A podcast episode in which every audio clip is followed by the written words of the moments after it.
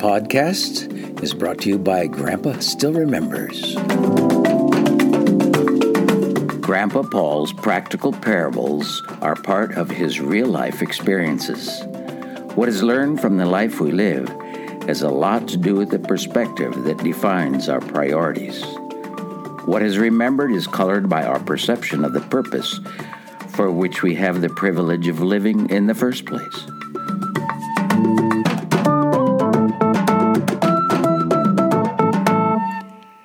Chicks in the mail. Grandpa Paul's farm in New York didn't use an incubator to hatch the first chickens that lived here. The little granddaughter that asked about the chooks long ago lost her Australian accent. Now she speaks with her hands, trained in sign language, which I understand is actually different in Australia. The first chickens we had on the farm came in the mail. The mailman in our tiny post office knows everybody and called us one morning asking if we were expecting a noisy package. We were. The chicks came in a specially constructed box, and they were certainly noisy. I had placed a minimum order online to the Murray McMurray hatchery in Indiana. They had been in their little box, prisoners without food or water, for a couple days and now wanted to eat. They all survived, even the extra one, so I had chickens on my farm. I had also purchased some calves that I'd gotten from my neighbor, and they were growing rapidly. When is a farm not a farm? My son kidded me saying I was just playing around, and it wasn't really a farm. A neighbor who prepares tax returns said I didn't need to report my farm income as there was so little. Maybe farms just lose money, even though they have income from selling animals, hay, and the regular milk check. They also have feed expenses, fuel expenses, payments on loans for machinery, and all the maintenance expenses. The mortgage on the farm will never be paid off. They do, however, qualify to be registered as a farm and must comply with all the relevant government regulations. The farmer earns less than minimum wage and is basically working for the banks. Real farms have tax free numbers and don't pay taxes on all the parts they buy at Springer's, Tractor Supply, Agway, or other farm stores. They don't pay tax on farm fuel either. I never did try to register Grandpa Paul's farm and obtain a tax free number, since the farm was not our primary source of income, and I just enjoyed the work. I guess I agreed with my son that it was something like a hobby farm. I decided, however, to establish accounts for my farm, since I was required to report any earnings over $600 to the IRS. I doubted the earnings would ever exceed the expenses, but I faithfully reported the calculated net gain or loss as determined by my simple accounting. When I sold off the last of my cows, including Chai, about six years later, my farm finally realized its first profit, increasing my taxable income by about $600 that year. I was finally in total agreement with my son, admitting it was just a hobby farm after all, and I quit doing the accounting and reporting the net gain or loss. It was just Grandpa's farm, a wonderful place to share life when family members come home. The grandkids named the cows, and I especially remember Chai, Curly Ginger, Poppy, a couple of lazy fat steers, and the free range heifer that refused to be caught when we wanted to give her to our neighbor. Curly Ginger got her name from one of the grandkids. Every family farmer knows which calf came out of which cow, and names every cow, but I can't be sure of Curly Ginger's mother. I think it was Chai, the placid Holstein Angus cross that grew into a gentle cow that I could even milk by hand. The darker red curly hair on the top of her head and her ginger color were no doubt the reason for her name. She was a cute calf, loved by the kids and very friendly. She nursed her mother and grew rapidly. I had several cows and half grown calves which grazed freely in the large pasture behind the house. They came down the hill to the water tank and feeding trough whenever I called them. A small amount of grain was their reward for coming. They usually licked the mineral block and drank deeply from the tank before returning to the shade of the thorn trees up the hill.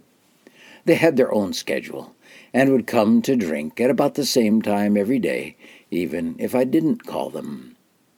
When the animals mingled in the farmyard, I especially looked for signs of the cows being in heat. With no bull on Grandpa's farm, I needed to get my neighbor's help to inseminate them when they were ready. When a cow is ready to breed, she will not try to get away from the bull but will stand for him. If there's no bull in the herd, she will act the same way if another cow tries to mount her. Farmers watch for any cow that is seen to be in standing heat and care for inseminating her as soon as possible.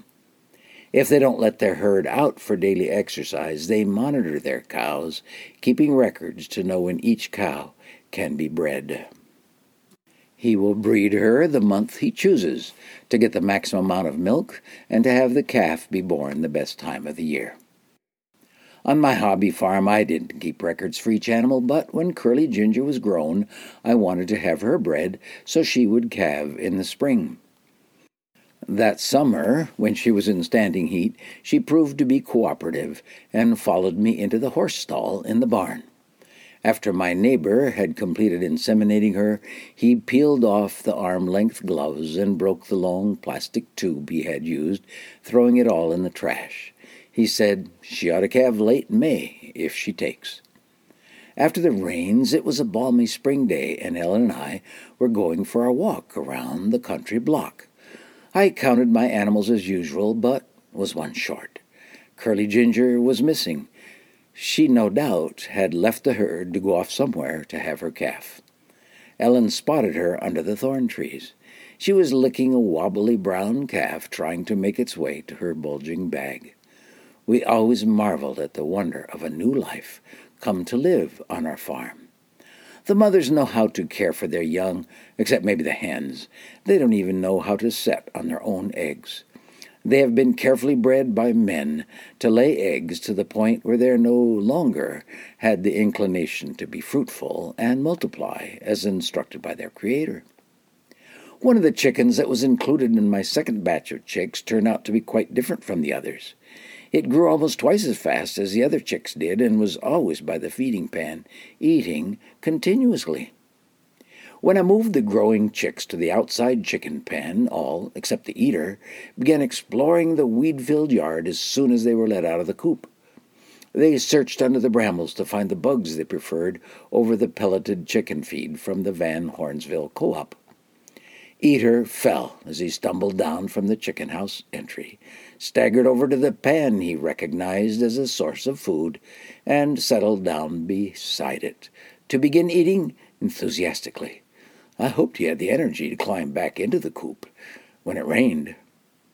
It had been raining that day, and there was lots of mud under the thorn trees where Curly had calved. I found she had already eaten her afterbirth and was licking the calf. Ellen was quite sure she had seen a second calf, and I found it, laying in the mud. Curly showed no interest in the second calf, even when I brought it to her and tried to get her to lick it. The other calf was sucking greedily, and Curly was standing there contentedly. I brought the muddy calf to Curly's other side and held him as I pushed his head under her udder. Miraculously, he started feebly trying to suck, seeking life where God had intended him to find it. His mother eventually realized there were two calves tugging at her and reached back round to begin cleaning off the backside of her second calf with her long pink tongue. One morning, after the rain, I went out to feed the chickens. Before I even got the pen door open, they came running, some jumping down from the door of their coop, and others suddenly appearing from beneath the sheltering weeds where they'd been searching for bugs. They ignored the sodden, feather covered lump that had been Eater. He hadn't been bred for anything but eating and making chicken meat as fast as possible. He had been designed by man to grow up in a chicken meat factory. There may be range fed chicken meat available, but it will never be as tasty as the guinea fowl meat I had in the Congo as a child. Curly finally accepted both of her calves, and they followed her everywhere. They were fun to watch grow up. I can't recall exactly what we did with them, but they thrived in the pasture through the summer and were probably later sold for meat.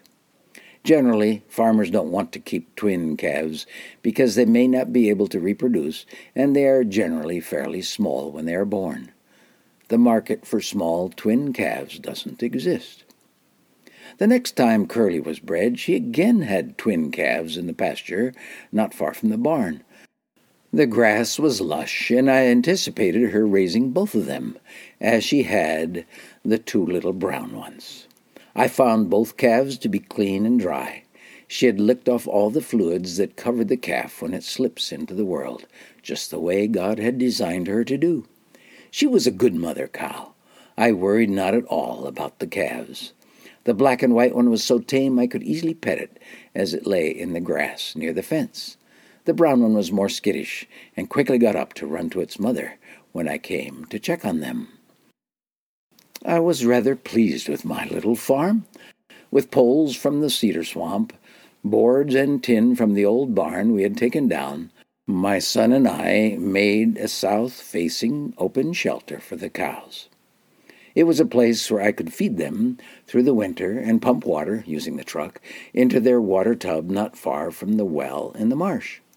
Things would be a little more difficult when winter came because I had also added a beautiful half Arabian horse whose name was registered as Asil exactly that, born July 14th, 2004.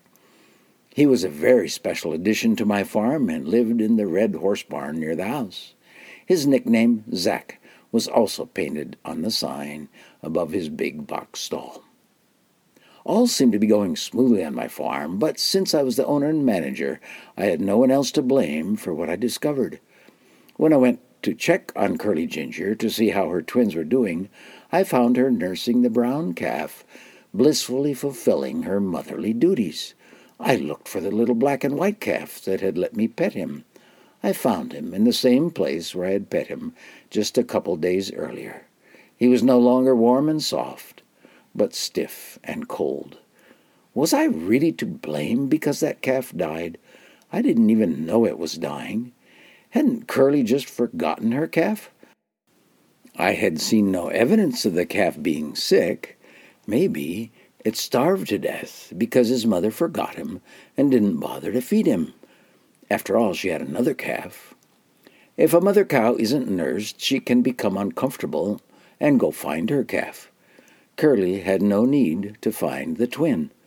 Maybe that calf had never even tasted the source of life and never tried to nurse his mother. The calf easily fit into the bucket of the old Ford, and I took it to the top of the hill, leaving it in the far corner of the woods. I disposed of it naturally.